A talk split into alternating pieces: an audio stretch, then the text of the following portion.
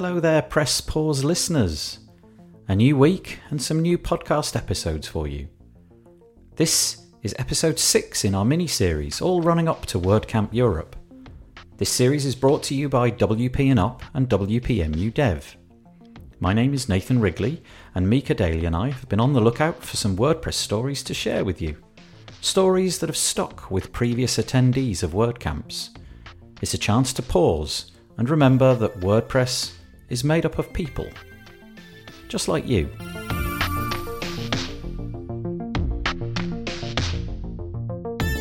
If you want to listen to episodes that we've already put out, you can. Just go to wpandup.org forward slash podcasts, and there you'll find some uplifting and thought provoking stories of what can happen at a WordCamp. And that's the point of this, really to allow you to smile along knowingly if you've been to a WordCamp before, and to encourage you to consider going to one if you've yet to attend. They're fun events to attend, places where you'll learn, make friends, or reconnect with old friends. They're for everyone, including you. Right, let's get on with the show. This edition of Press Pause is brought to you by Green Geeks. Green Geeks offers an awesome managed web hosting platform that's built for speed, security, and scalability whilst being environmentally friendly. Enjoy a better web hosting experience for your WordPress website with Green Geeks. So, we're going to hear today from my friend Dave. Dave Toomey, to be more specific. He's a WordPress consultant and ad management consultant. But, as you'd imagine, he's not really on here to talk about either of those things too much. He's here because he's got a WordCamp story for us all to hear. So, what is your story, Dave? My WordCamp story basically revolves around the fact that I sit in my little home office and I work for clients day in, day out, and I don't meet anybody. So I'm the total definition of a solopreneur. Now I have team members, but they're all over the place. So really, when it comes to working with people, there's very little human to human interaction. You know, pressing of the flesh, as it were, shaking hands and actually going to have a coffee around that doesn't happen in my business. So the WordPress community fabulously so is amazing online facebook groups and forums and email lists where people tell me what's going on in the community but I've never actually met somebody in person that does what I do. And I wanted to change that. So I went to my first WordCamp in London 2018. Working online is about the most rewarding thing that I can imagine. But not everyone feels like that. And let's be honest, most people have no idea what WordPress is or what it does. So, like Dave, you might not get to share your passion about WordPress with the people you're in the same room as.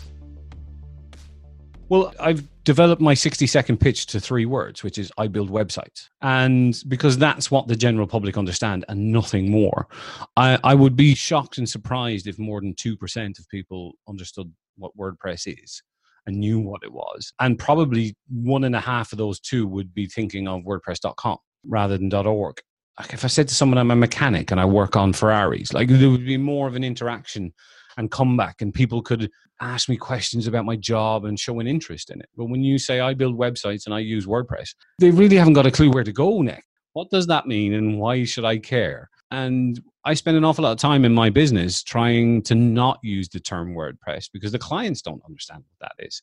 So really, even my wife, to a certain extent, would be like, "Well, is that your um, website?" friends you know you you so message and i'll say oh, you know so and so from the wordpress group you know and and you know she doesn't even know and she's living with me. It is difficult to sort of have that kind of camaraderie and kinship with somebody face to face locally etc and there are meetups but they tend to be in larger communities like cities and things. So when you live outside of a large city it's harder to find people that are doing what you're doing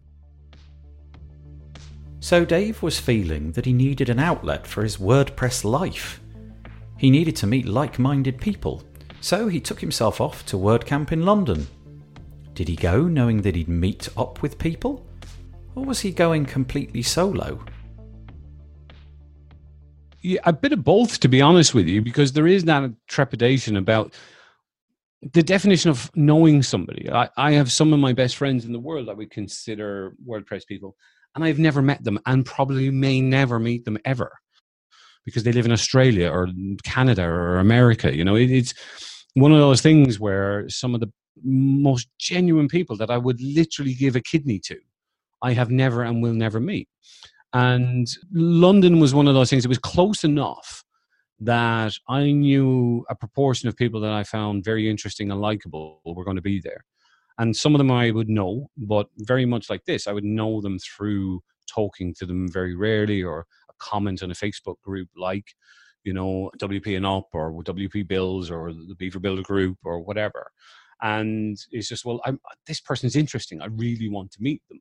And the only opportunity I would have to do that would probably be a WordCamp and WordCamp in Ireland, Dublin, and Belfast are so you know they don't happen that often, and I think it's a numbers game, and it's a shame. Last time WordPress Dublin or WordCamp London was happening, I got very ill on the Thursday and I missed the whole thing.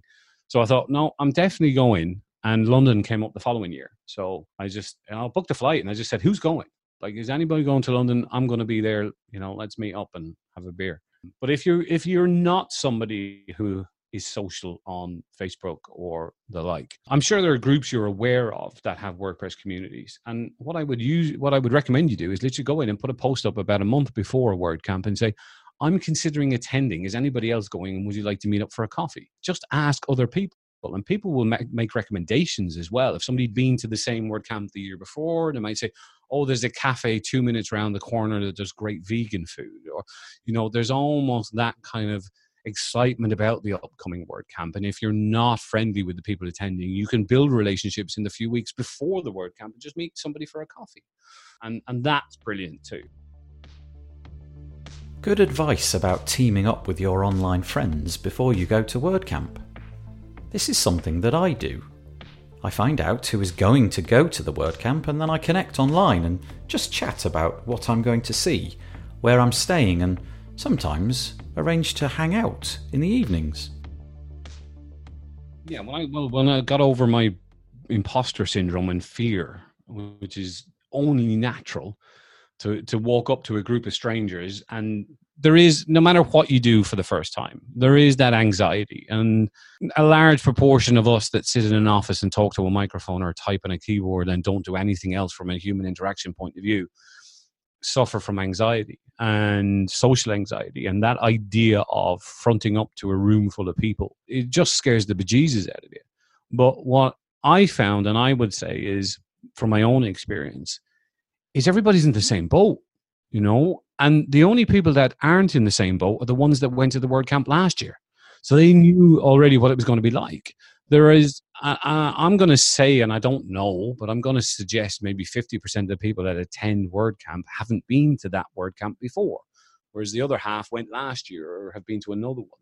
So it's going to be a high proportion of people that's their first wordcamp and like london was for me last year and i and i was nervous i was anxious about going and meeting people and I just bumped into someone in, in the corridor of the hotel I was staying in. It was like, oh, you're so and so, and you're so and so. Great. Are you heading down? Yeah. And we just spent 10 minutes walking down to the pub to meet up with other people. And that anxiety went fairly quick. And it wasn't the alcohol, it was just people are in the same boat. So it's that the first step is the hardest. Just go. You know, you put a name badge on for the morning of the Saturday and people start looking at name badges and they'll recognize your name and introduce themselves and you do the same. You'll spot you you recognize. You go, Nathan Wrigley. I've heard of you. How are you getting on? And it's that kind of way, but it's that first step is just just difficult. It's one of those situations in life where you go, why the hell was I being so nervous about it? Once you reflect on it. WordCamps have so much going on talks, learning, meeting people, eating, and more. I wondered what Dave found to be the most valuable. Well, a couple of things I'd say about that is one, uh, two days there were probably, I don't know, 20 presentations and they're all not going to appeal to you. What will happen is there'll be two or three that stand out on the list, and you go, I really, really want to see them. And you will, you'll make the effort to go to them. But an awful lot of people find that they're there because of the community, the people around them. And the learning is almost a byproduct.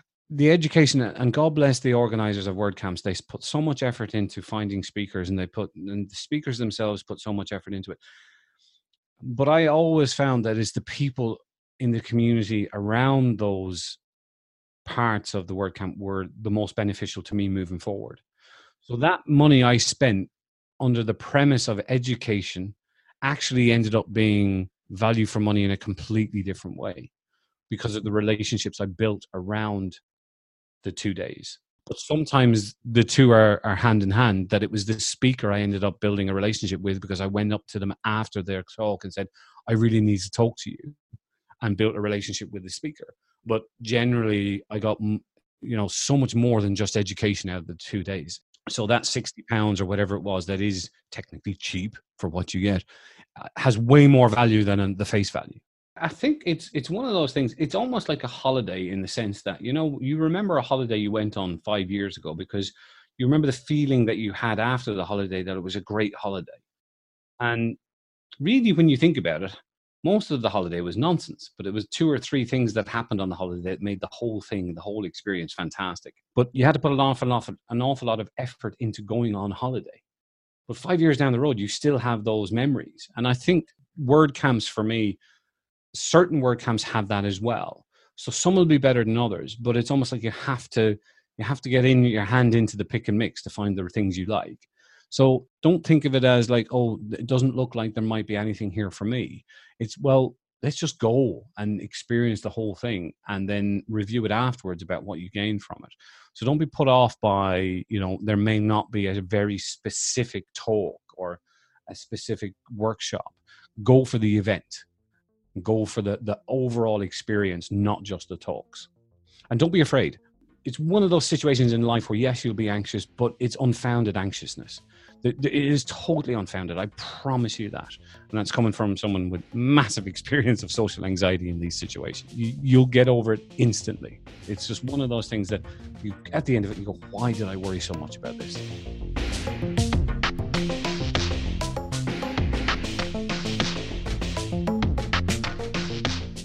so there you go wordcamps are great there's lots to do, lots to see, friends to make, and reconnect with.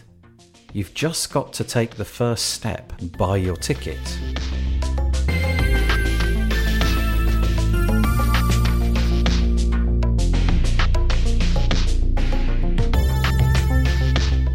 The Press Forward podcast is a production of WP and Up.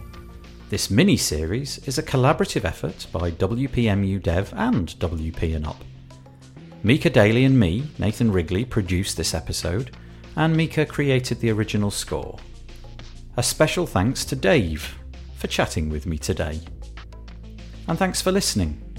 And remember that together we can press forward.